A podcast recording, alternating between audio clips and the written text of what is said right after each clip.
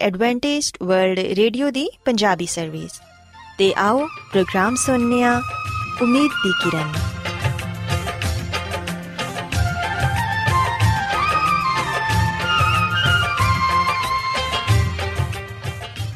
ਸਾਥਿਓ ਪ੍ਰੋਗਰਾਮ ਉਮੀਦ ਦੀ ਕਿਰਨ ਦੇ ਨਾਲ ਮੈਂ ਤੁਹਾਡੀ ਮੇਜ਼ਬਾਨ ਫਰਾਸਲੀਨ ਤੁਹਾਡੀ ਖidmat 'ਚ ਹਾਜ਼ਰ ਹਾਂ। ਸਾਡੀ ਪੂਰੀ ਟੀਮ ਵੱਲੋਂ ਪ੍ਰੋਗਰਾਮ ਸੁਣਨ ਵਾਲੇ ਸਾਰੇ ਸਾਥੀਆਂ ਨੂੰ ਸਾਡਾ ਪਿਆਰ ਭਰਾ ਸਲਾਮ ਕਬੂਲ ਹੋਏ। ਸਾਥਿਓ, ਉਮੀਦ ਕਰਨੇ ਆ ਕਿ ਤੁਸੀਂ ਸਾਰੇ ਖੁਦਾ ਤਾਲਾ ਦੇ ਫਜ਼ਲੋ ਕਰਮ ਨਾਲ ਖੈਰੀਅਤ ਨਾਲ ਹੋ। ਤੇ ਸਾਡੀ ਇਹ ਦੁਆ ਹੈ ਕਿ ਤੁਸੀਂ ਜਿੱਥੇ ਕਿਤੇ ਵੀ ਰਹੋ, ਖੁਦਾਵੰਦ ਖੁਦਾ ਤੁਹਾਡੇ ਨਾਲ ਹੋਣ ਤੇ ਤੁਹਾਡੀ ਹਿਫਾਜ਼ਤ ਤੇ ਰਹਿਨਮਾਈ ਕਰਨ। ਸਾਥਿਓ, ਇਸ ਤੋਂ ਪਹਿਲਾਂ ਕਿ ਅੱਜ ਦੇ ਪ੍ਰੋਗਰਾਮ ਨੂੰ ਸ਼ੁਰੂ ਕੀਤਾ ਜਾਏ, ਆਓ ਪਹਿਲਾਂ ਪ੍ਰੋਗਰਾਮ ਦੀ ਤਫਸੀਲ ਸੁਣ ਲਵੋ। ਤਫਸੀਲ ਕੁਝ ਇਸ ਤਰ੍ਹਾਂ ਹੈ ਕਿ ਪ੍ਰੋਗਰਾਮ ਦਾ ਆਗਾਜ਼ ਮਾਮੂਲ ਦੇ ਮੁਤਾਬਿਕ ਇੱਕ ਰੂਹਾਨੀ ਗੀਤ ਨਾਲ ਕੀਤਾ ਜਾਏਗਾ। ਤੇ ਗੀਤ ਦੇ ਬਾਅਦ ਬੱਚਿਆਂ ਦੇ ਲਈ ਬਾਈਬਲ ਮੁਕੱਦਸ ਚੋਂ ਬਾਈਬਲ ਕਹਾਣੀ ਪੇਸ਼ ਕੀਤੀ ਜਾਏਗੀ। ਤੇ ਸਾਥੀਓ, ਪ੍ਰੋਗਰਾਮ ਦੇ ਆਖਿਰ 'ਚ ਖੁਦਾਵੰਦ ਦੇ ਖਾਦਮ ਅਜ਼ਮਤ ਇਮਨੁਅਲ ਖੁਦਾਵੰਦ ਦੇ ਅਲਾਹੀ ਪਾਕਲਾਮ ਚੋਂ ਪੈਗਾਮ ਪੇਸ਼ ਕਰਨਗੇ। ਆਓ ਸਾਥੀਓ, ਸਭ ਤੋਂ ਪਹਿਲਾਂ ਖੁਦਾਵੰਦ ਦੀ ਤਾਰੀਫ 'ਚ ਇਹ ਖੂਬਸੂਰਤ ਗੀਤ ਸੁਣੀਏ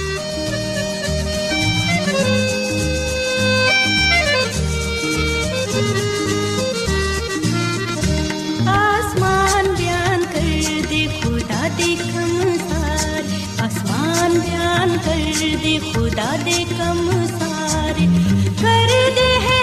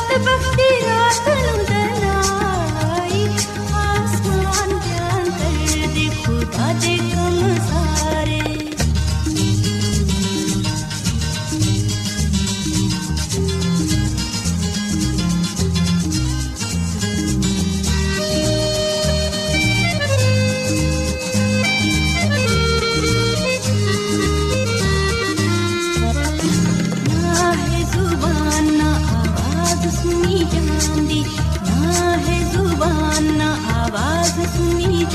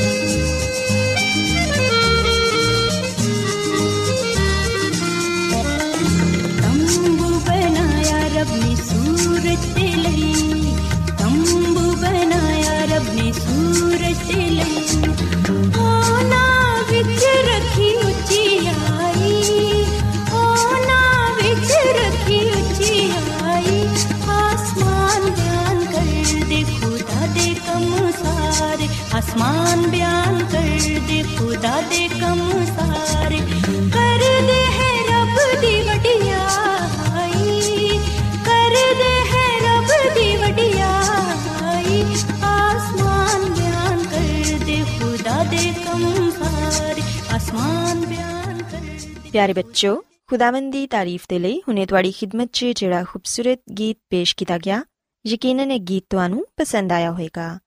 ਹੁਣ ਵੇਲਾ ਹੈ ਕਿ ਬਾਈਬਲ ਕਹਾਣੀ ਤੁਹਾਡੀ ਖidmat 'ਚ ਪੇਸ਼ ਕੀਤੀ ਜਾਏ ਸੋ ਬੱਚੋ ਅੱਜ ਮੈਂ ਤੁਹਾਨੂੰ ਬਾਈਬਲ ਮੁਕੱਦਸ 'ਚੋਂ ਖੁਦਾਵੰਦ ਦੇ ਯਿਸੂ ਮਸੀਹ ਦੇ ਪੰਜਵੇਂ ਹੁਕਮ ਦੇ ਬਾਰੇ ਦੱਸਾਂਗੀ ਜਿੰਦੇ 'ਚ ਉਹਨਾਂ ਨੇ ਇਹ ਫਰਮਾਇਆ ਹੈ ਕਿ ਤੂੰ ਆਪਣੇ ਬਾਪ ਤੇ ਆਪਣੀ ਮਾਂ ਦੀ ਇੱਜ਼ਤ ਕਰੀ ਤਾਂ ਕਿ ਤੇਰੀ ਉਮਰ ਉਸ ਮੁਲਕ 'ਚ, ਜਿਹੜੀ ਖੁਦਾਵੰ ਤੇਰਾ ਖੁਦਾ ਤੈਨੂੰ ਦਿੰਦਾ ਏ, ਦਰਾਜ਼ ਹੋਏ। ਪਿਆਰੇ ਬੱਚੋ, ਅਗਰ ਅਸੀਂ ਬਾਈਬਲ ਮੁਕੱਦਸ 'ਚੋਂ ਖਰੂਜ ਦੀ ਕਿਤਾਬ ਇਹਦੇ 20ਵੇਂ ਬਾਪ ਦੀ 12ਵੀਂ ਆਇਤ ਪੜ੍ਹੀਏ, ਤੇ ਇੱਥੇ ਸਾਨੂੰ ਇਹ ਹੁਕਮ ਪੜਨ ਨੂੰ ਮਿਲਦਾ ਏ। ਪਿਆਰੇ ਬੱਚੋ, ਯਾਦ ਰੱਖੋ ਕਿ ਇਸ ਹੁਕਮ 'ਚ ਸਾਨੂੰ ਇਹ ਦੱਸਿਆ ਗਿਆ ਏ ਕਿ ਕਿਸ ਤਰ੍ਹਾਂ ਲੋਕਾਂ ਨੂੰ ਆਪਣੇ ਵਾਲਿਦੈਨ ਦੀ ਇੱਜ਼ਤ ਕਰਨੀ ਚਾਹੀਦੀ ਏ। ਇਸ ਤਰ੍ਹਾਂ ਕਰਨ ਨਾਲ ਖੁਦਾਵੰਦ ਉਹਨਾਂ ਨੂੰ ਬਰਕਤ ਦੇਗਾ ਤੇ ਉਹ ਵਾਦਾ ਕੀਤੀ ਹੋਈ ਸਰਜ਼ਮੀਨ 'ਚ ਲੰਬੇ ਅਰਸੇ ਤੱਕ ਰਹਿਣਗੇ ਪਿਆਰੇ ਬੱਚੋ ਅਗਰ ਅਸੀਂ ਵੇਖੀਏ ਤੇ ਖੁਦਾਵੰਦ ਨੇ ਇਹ ਨਹੀਂ ਕਿਹਾ ਕਿ ਤੂੰ ਆਪਣੇ ਵਾਲਿਦੈਨ ਦੀ ਉਸ ਵੇਲੇ ਇੱਜ਼ਤ ਕਰੀ ਜਦੋਂ ਉਹ ਉਸ ਖੁਦਾ ਨੂੰ ਮੰਨਦੇ ਹੋਣ ਜਿਹਨੂੰ ਤੂੰ ਮੰਨਣਾ ਹੈ ਜਾਂ ਤੇਰੀ ਪਰਵਰਿਸ਼ ਕਰਦਿਆਂ ਹੋਇਆਂ ਉਹਨਾਂ ਨੇ ਤੇਰੇ ਨਾਲ ਅੱਛਾ ਸਲੂਕ ਕੀਤਾ ਹੋਏ ਜਾਂ ਅਗਰ ਵਾਲਿਦੈਨ ਨੇ ਬੱਚਿਆਂ ਦੀ ਅੱਛੀ ਪਰਵਰਿਸ਼ ਕੀਤੀ ਹੈ ਤੇ ਫਿਰ ਹੀ ਉਹ ਆਪਣੇ ਵਾਲਿਦੈਨ ਦੀ ਇੱਜ਼ਤ ਕਰਨ ਪਿਆਰੇ ਬੱਚੋ ਖੁਦਾਵੰਦ ਯਿਸੂ ਮਸੀਹ ਨੇ ਬਿਲਕੁਲ ਐਸਾ ਨਹੀਂ ਕਿਹਾ ਬਲਕਿ ਬਾਈਬਲ ਮੁਕੱਦਸ 'ਚ ਲਿਖਿਆ ਹੈ ਕਿ ਬੱਚਿਆਂ ਨੂੰ ਹਰ ਸੂਰਤ 'ਚ ਵਾਲਿਦੈਨ ਦੀ ਇੱਜ਼ਤ ਕਰਨੀ ਹੈ ਵਾਲਿਦੈਨ ਦੀ ਇੱਜ਼ਤ ਨੂੰ ਸਾਨੂੰ ਆਸਾਨ ਨਹੀਂ ਲੈਣਾ ਚਾਹੀਦਾ ਬਲਕਿ ਉਹਨਾਂ ਦੀ ਇੱਜ਼ਤ ਕਰਨਾ ਸਾਡਾ ਫਰਜ਼ ਹੈ ਤੇ ਇਹ ਬਹੁਤ ਵੱਡੀ ਜ਼ਿੰਮੇਵਾਰੀ ਹੈ ਔਲਾਦ ਤੇ ਵਾਲਿਦੈਨ ਦੀ ਇੱਜ਼ਤ ਫਿਕਰ ਉਹਨਾਂ ਦੀ ਦੇਖਭਾਲ ਦੀ ਜ਼ਿੰਮੇਵਾਰੀ ਪਾਈ ਗਈ ਹੈ ਚਾਹੇ ਵਾਲਿਦੈਨ ਅਮੀਰ ਹੋਣ ਜਾਂ ਫਿਰ ਆਪਣੀ ਦੇਖਭਾਲ ਖੁਦ ਹੀ ਕਿਉਂ ਨਾ ਕਰ ਸਕਦੇ ਹੋਣ? ਇਹਦੇ ਬਾਵਜੂਦ ਵੀ ਵਾਲਿਦੈਨ ਦੀ ਦੇਖਭਾਲ ਦੀ ਜ਼ਿੰਮੇਵਾਰੀ ਬੱਚਿਆਂ ਤੇ ਵੇ।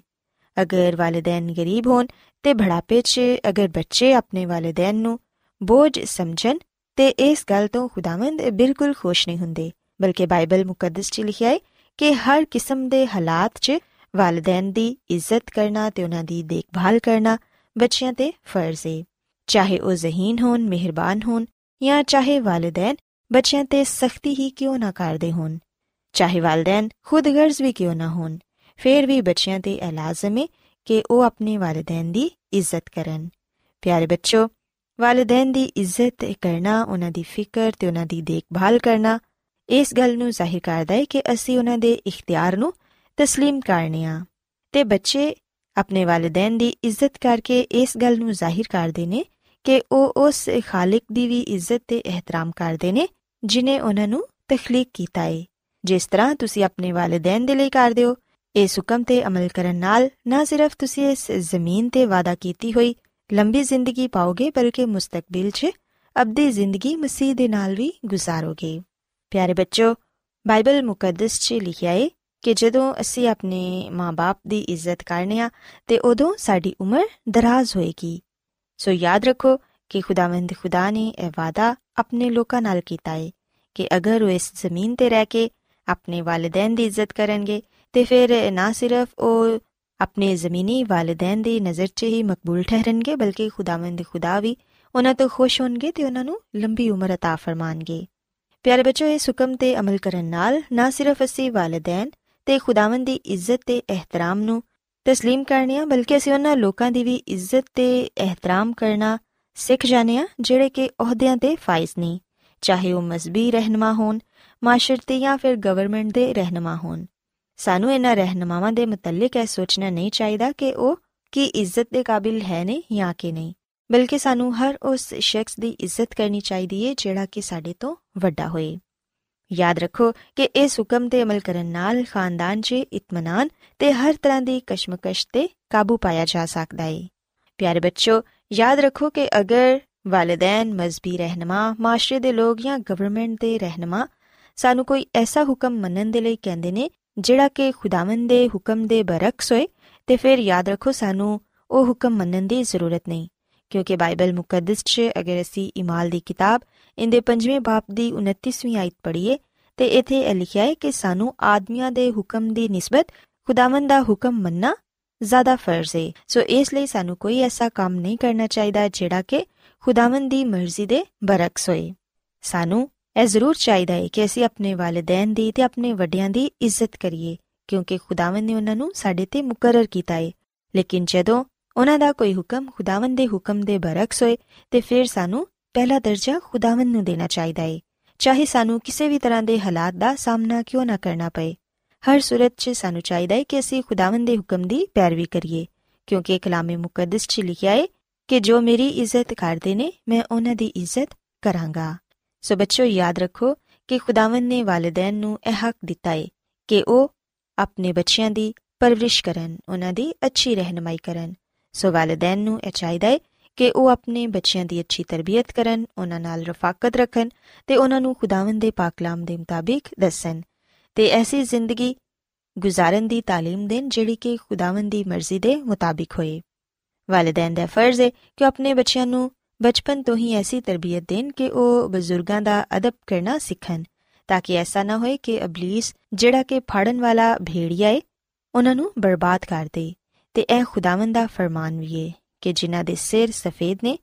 ਉਹਨਾਂ ਦੇ ਸਾਹਮਣੇ ਉੱਠ ਖੜਾ ਹੋਣਾ ਤੇ ਵੱਡੇ ਬਜ਼ੁਰਗਾਂ ਦਾ ਅਦਬ ਕਰਨਾ। ਸੋ ਪਿਆਰੇ ਬੱਚਿਓ, ਮੈਂ ਉਮੀਦ ਕਰਨੀ ਆ ਕਿ ਅੱਜ ਤੁਹਾਨੂੰ ਬਾਈਬਲ ਮੁਕੱਦਸ ਚੋਂ ਜਿਹੜੀਆਂ ਖੂਬਸੂਰਤ ਗੱਲਾਂ ਦੱਸੀਆਂ ਗਈਆਂ, ਇਹ ਜ਼ਰੂਰ ਪਸੰਦ ਆਈਆਂ ਹੋਣਗੀਆਂ ਤੇ ਯਕੀਨਨ ਤੁਸੀਂ ਅੱਜ ਦੀਆਂ ਗੱਲਾਂ ਤੇ ਅਮਲ ਕਰੋਗੇ ਤੇ ਖੁਦਾਵੰਦ ਖੁਦਾ ਕੋਲੋਂ ਬਹੁਤ ਸਾਰੀਆਂ ਬਰਕਤਾਂ ਹਾਸਿਲ ਕਰੋਗੇ।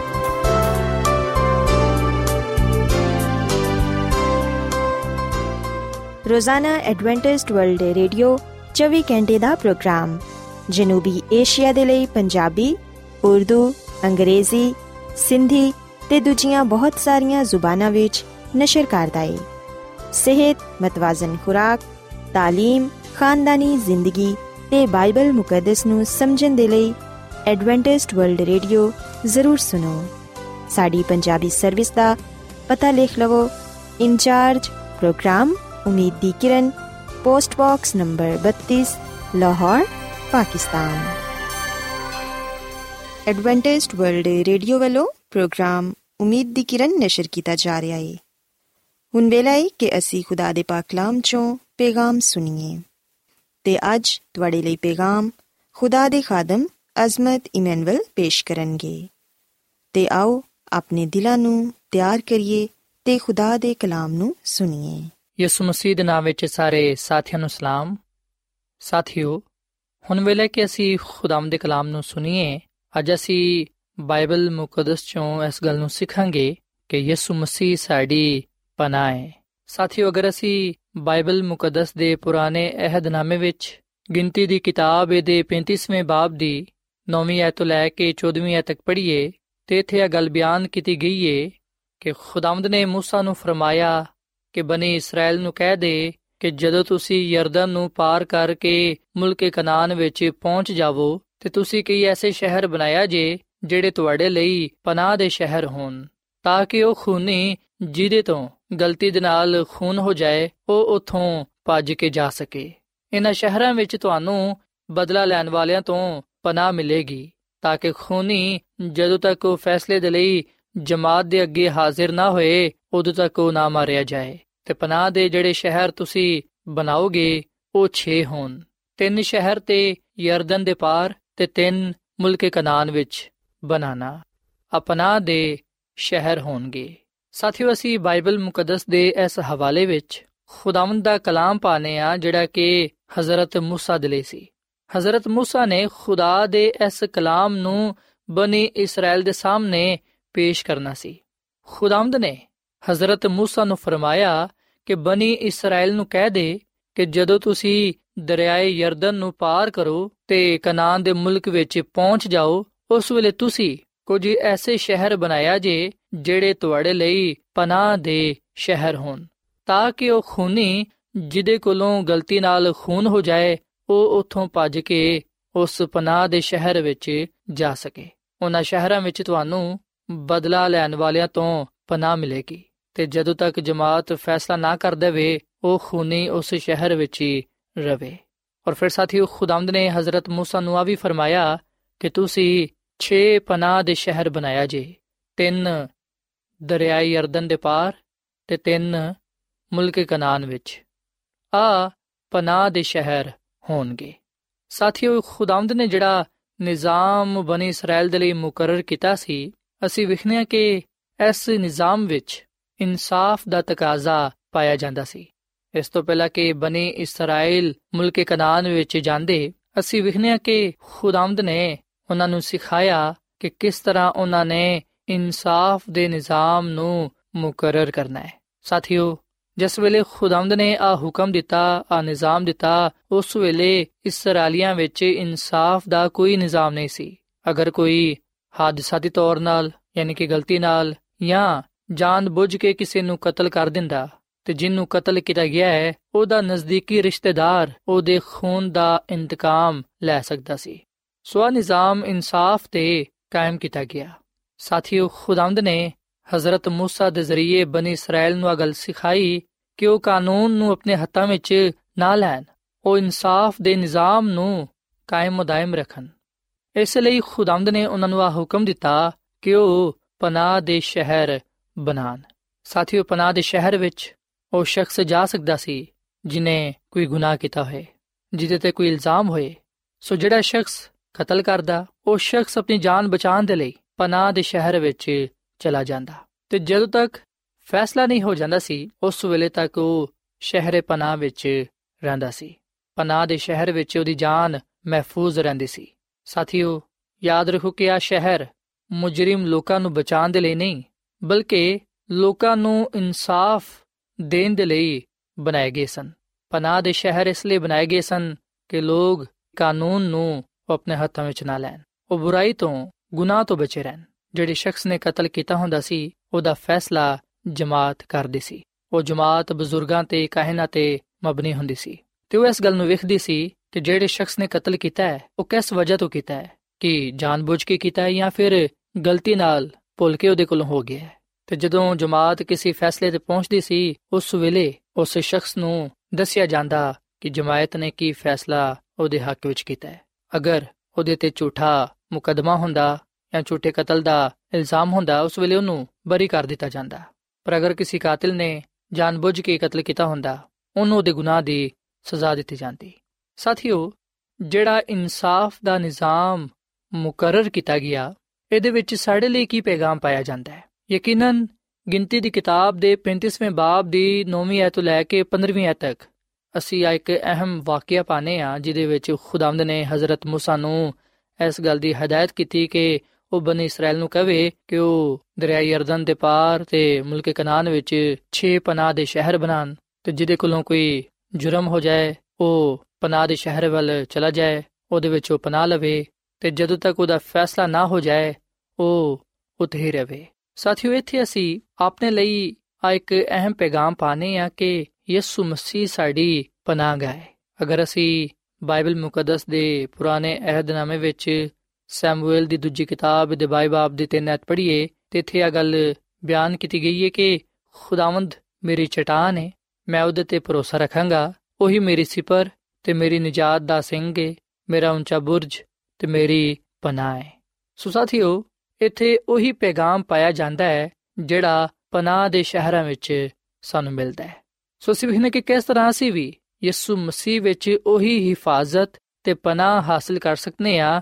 ਜਿਸ ਤਰ੍ਹਾਂ ਲੋਕ ਪਾਜ ਕੇ ਪਨਾਹ ਦੇ ਸ਼ਹਿਰ ਵਿੱਚ ਪਨਾਹ ਲੈਂਦੇ ਸਨ। ਉਥੇ ਉਹ ਆਪਣੇ ਆਪ ਨੂੰ ਮਹਿਫੂਜ਼ ਪਾਉਂਦੇ ਸਨ। ਸਾਥੀਓ, ਖੁਦਾ ਨੇ ਇਸرائیਲੀਆਂ ਦੇ ਲਈ ਜਿਹੜਾ ਸ਼ਹਿਰ ਪਨਾਹ ਮੁਕਰਰ ਕੀਤੇ, ਉਹ ਯਿਸੂ ਦੀ ਮੁਹੱਈਆ ਕਰਦਾ ਪਨਾਹ ਦੀ ਅਲਾਮਤ ਨੇ। ਉਸੇ ਫਜ਼ਲ ਵਾਲੇ ਨਜਾਤ ਦੇ ਹਿੰਦਾ ਨੇ ਦੁਨਿਆਵੀ ਸ਼ਹਿਰ ਪਨਾਹ ਮੁਕਰਰ ਕੀਤੇ ਹੋਏ ਨੇ। ਅਸੀਂ ਜਿਹੜੇ ਕਿ ਖੁਦਾ ਦੇ ਹੁਕਮਾਂ ਨੂੰ ਤੋੜਨੇ ਆ, ਉਹਨੇ ਸਾਨੂੰ ਆਪਣੇ ਖੂਨ ਦੇ ਜ਼ਰੀਏ ਸਾਡੀ ਪਨਾਹ ਮੁਹੱਈਆ ਕੀਤੀ ਹੈ ਤਾਂ ਕਿ ਅਸੀਂ ਦੂਜੀ ਮੌਤ ਤੋਂ ਬਚ ਸਕੀਏ। ਸਾਥੀਓ, ਜਿਹੜੀ ਰੂਹ ਮਾਫੀ ਦੇ ਲਈ ਉਹਦੇ ਕੋਲ ਆਂਦੀ ਏ, ਉਹਨੂੰ ਉਹਦੇ ਕੋਲੋਂ ਜ਼ਰੂਰ ਮਾਫੀ ਮਿਲਦੀ ਏ।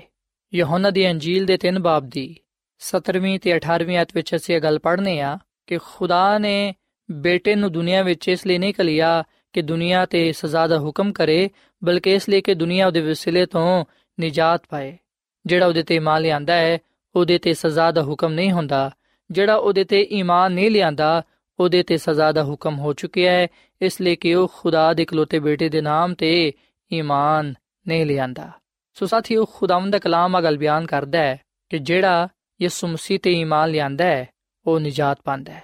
ਉਹਦੇ ਤੇ ਫਿਰ ਸਜ਼ਾ ਦਾ ਹੁਕਮ ਨਹੀਂ ਹੈ, ਕਿਉਂਕਿ ਉਹ ਆਪਣੇ ਗੁਨਾਹਾਂ ਤੋਂ ਮਾਫੀ ਪਾ ਚੁੱਕੀ ਹੈ। ਪਰ ਜਿਹੜਾ ਯਿਸੂ ਮਸੀਹ ਤੇ ਈਮਾਨ ਨਹੀਂ ਲਿਆਂਦਾ, ਜਿਹੜਾ ਉਹਦੇ ਕੋਲ ਆਪਣੇ ਗੁਨਾਹਾਂ ਦੀ ਮਾਫੀ ਨਹੀਂ ਮੰਗਦਾ, ਉਹਦੇ ਤੇ ਸਜ਼ਾ ਦਾ ਹੁਕਮ ਹੋ ਚੁੱਕਿਆ ਹੈ, ਕਿਉਂਕਿ ਉਹ ਖੁਦਾ ਦੇ ਬੇਟੇ ਤੇ ਈਮਾਨ ਨਹੀਂ ਲਿਆਇਆ। ਔਰ ਫਿਰ ਸਾਥੀਓ, ਅਸੀਂ ਬਾਈਬਲ ਮੁਕੱਦਸ ਦੇ ਨਵੇਂ ਯਾਦਨਾਮੇ ਵਿੱਚ ਰੋਮੀਓ ਦਾ ਖਾਤੇ ਦੇ 8 ਬਾਬ ਦੀ ਪਹਿਲੀ ਆਇਤ, ਇਹਦੀ 34ਵੀਂ ਆਇਤ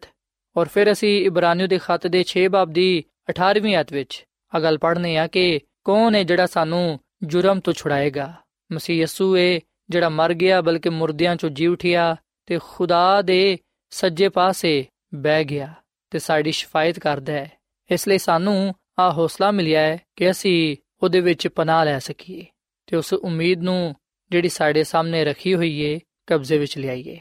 ਔਰ ਫਿਰ ਸਾਥੀਓ, ਖੁਦਾ ਦੀ ਖਾਦਮਾ ਮਿਸਿਸ ਐਲਨ ਜੀ ਵਾਈਟ ਆਪਣੀ ਕਿਤਾਬ ਕਦੀਮ ਅਬਾਈ ਬਜ਼ੁਰਗ ਵਾਂਬੀਆ ਦੇ ਸਫਾ ਨੰਬਰ 516 ਵਿੱਚ ਆ ਗੱਲ ਲਿਖਦੀ ਏ ਕਿ ਜਿਵੇਂ ਪਨਾਹ ਦੇ ਸ਼ਹਿਰਾਂ ਨੂੰ ਭਜਣਾ ਹੁੰਦਾ ਸੀ, ਉਹ ਦੇਰ ਨਹੀਂ ਕਰਦਾ ਸੀ। ਖਾਨਦਾਨ ਤੇ ਕਾਰੋਬਾਰ ਨੂੰ ਪਿੱਛੇ ਛੱਡਣਾ ਹੁੰਦਾ ਸੀ। ਮੁਹੱਬਤ ਰੱਖਣ ਵਾਲਿਆਂ ਨੂੰ ਖੁਦਾ ਹਾਫਿਜ਼ ਕਹਿਣ ਦੇ ਲਈ ਕੋਈ ਵਕਤ ਨਹੀਂ ਹੁੰਦਾ ਸੀ। ਉਹਦੀ ਜ਼ਿੰਦਗੀ ਖਤਰੇ ਵਿੱਚ ਹੁੰਦੀ ਸੀ। ਇਸੇ ਲਈ ਦੂਜੀਆਂ ਸਾਰੀਆਂ ਗੱਲਾਂ ਨੂੰ ਇੱਕ ਹੀ ਮਕਸਦ ਦੇ ਲਈ ਕੁਰਬਾਨ ਕਰਨਾ ਜ਼ਰੂਰੀ ਹੁੰਦਾ ਸੀ, ਤਾਂ ਕਿ ਉਹ ਪਨਾਹ ਦੀ ਜਗ੍ਹਾ ਪਹੁੰਚ ਜਾਣ। ਪਰੇਸ਼ਾਨੀਆਂ ਭੁਲਾ ਕੇ ਮੁਸ਼ਕਿਲਾਂ ਨੂੰ ਪਿੱਛੇ ਛੱਡ ਕੇ, ਮਫਰੂਰ ਸ਼ਖਸ, ਯਾਨੀ ਕਿ ਜਿਹੜਾ ਸਜ਼ਾ ਤੋਂ ਬਚਣ ਦੇ ਲਈ ਪਨਾਹ ਦੇ ਸ਼ਹਿਰ ਵੱਲ ਪਨਾਹ ਲੈਣ ਦੇ ਲਈ ਭੱਜਦਾ ਸੀ, ਉਹ ਉਸ ਵੇਲੇ ਤੱਕ ਆਰਾਮ ਤੇ ਇਤਮਾਨਾਨ ਨਹੀਂ ਪਾਉਂਦਾ ਸੀ, ਜਦੋਂ ਤੱਕ ਉੱਥੇ ਪਹੁੰਚ ਨਾ ਜਾਏ। ਸੋ ਸਾਥੀਓ ਇਹ ਗੱਲ ਸੱਚ ਹੈ ਕਿ ਜਦੋਂ ਤੱਕ ਉਹ ਸ਼ਖਸ ਜਿਨੇ ਗੁਨਾਹ ਕੀਤਾ ਹੁੰਦਾ ਜਦੋਂ ਤੱਕ ਉਹ ਪਨਾਹ ਦੇ ਸ਼ਹਿਰ ਵਿੱਚ ਪਨਾਹ ਨਾ ਲੈ ਲੈਂਦਾ,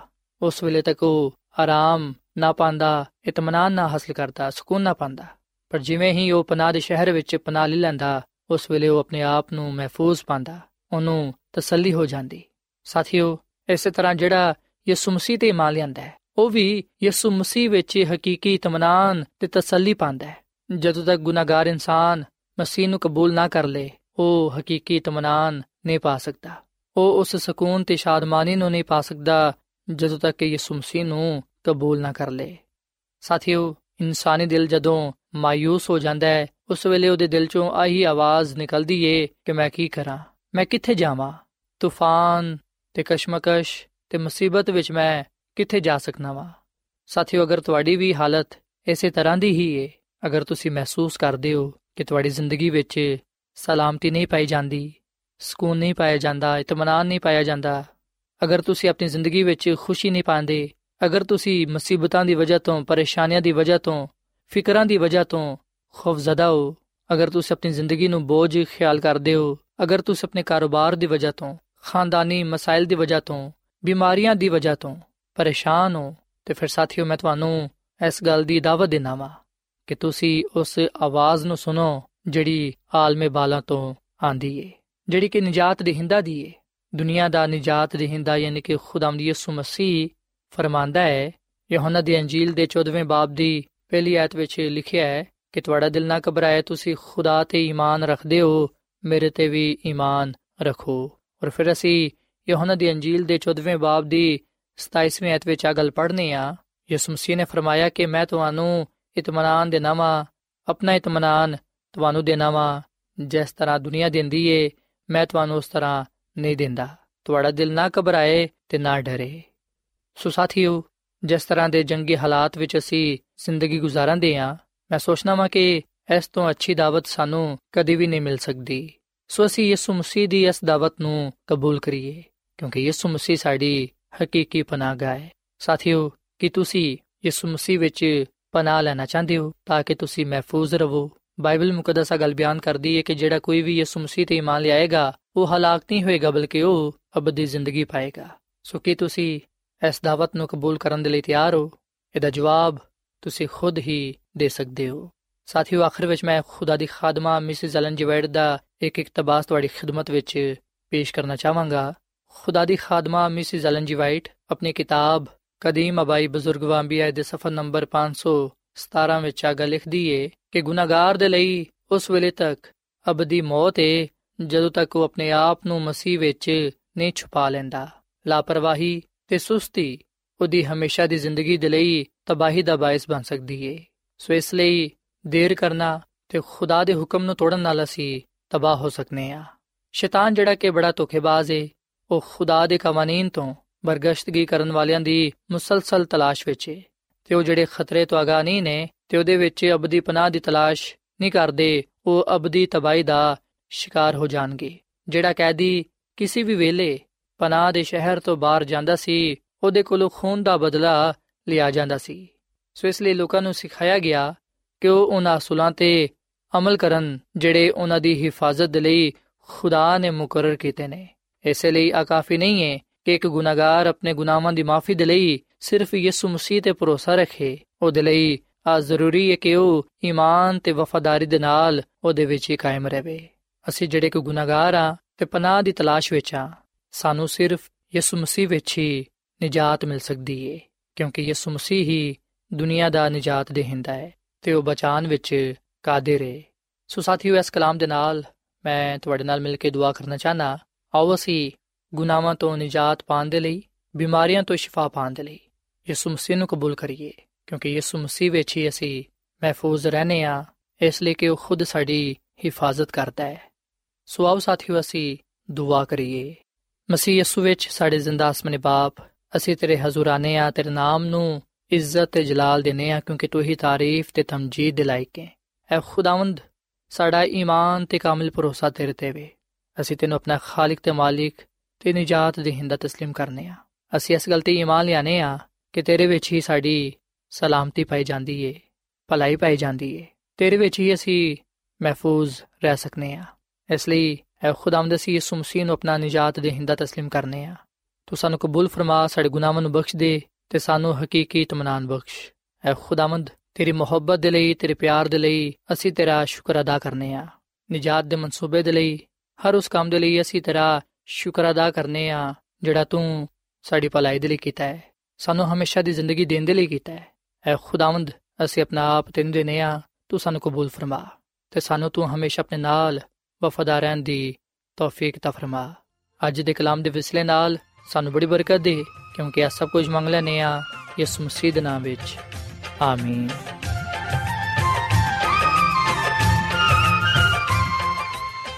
ਐਡਵੈਂਟਿਸਟ ਵਰਲਡ ਰੇਡੀਓ ਵੱਲੋਂ ਪ੍ਰੋਗਰਾਮ ਉਮੀਦ ਦੀ ਕਿਰਨ ਨਿਸ਼ਰ ਕੀਤਾ ਜਾ ਰਿਹਾ ਸੀ। ਉਮੀਦ ਕਰਨੇ ਕਿ ਅੱਜ ਦਾ ਪ੍ਰੋਗਰਾਮ ਤੁਹਾਨੂੰ ਪਸੰਦ ਆਇਆ ਹੋਵੇਗਾ ਸਾਥੀਓ ਅਸੀਂ ਚਾਹੁੰਦੇ ਹਾਂ ਕਿ ਤੁਸੀਂ ਸਾਨੂੰ ਆਪਣੇ ਖਤਾ ਤੇ ਈਮੇਲਸ ਦੇ ਜ਼ਰੀਏ ਪ੍ਰੋਗਰਾਮ ਨੂੰ ਬਿਹਤਰ ਬਣਾਉਣ ਦੇ ਲਈ ਮਫੀਦ مشਵਰੇ ਦਿਓ